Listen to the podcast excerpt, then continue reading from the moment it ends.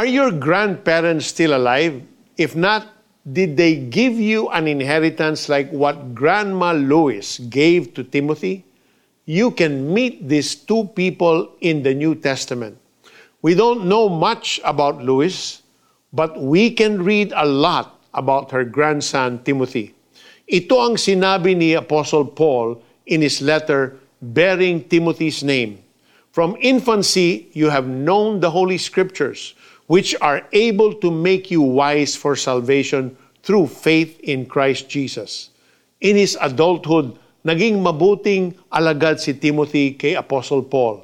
In fact, he even tagged along Paul and Silas when they visited churches. Because of their work, the churches grew stronger in their faith. Mas dumami pa ang nagtiwala kay Jesus bilang tagapagligtas. Lois served as a major influence in molding the faith of her daughter Eunice, who then molded the faith of her son Timothy. These ladies made a difference in the life of this young man who played a crucial supporting role in Paul's ministry. This proves to us how the faith of one person can bear fruit in succeeding generations. A tiny pebble can create 1,000 ripples in the biggest pond. Naisip mo na ba kung ano ang maipapamana mo?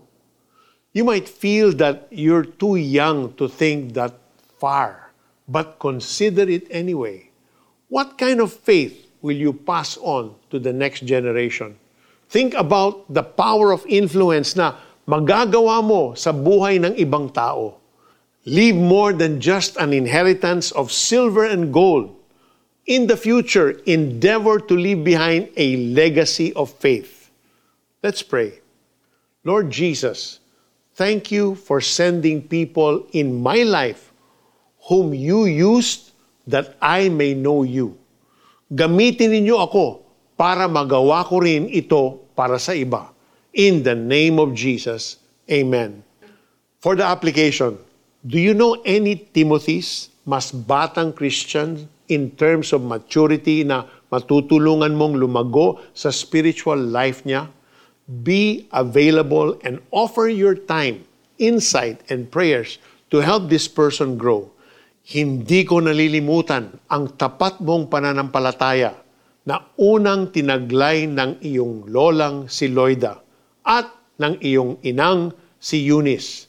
Natitiyak kong nasa iyo ang pananampalatayang ito. 2 Timothy 1 verse 5. This is Peter Cairo saying, don't give up because with God all things are possible.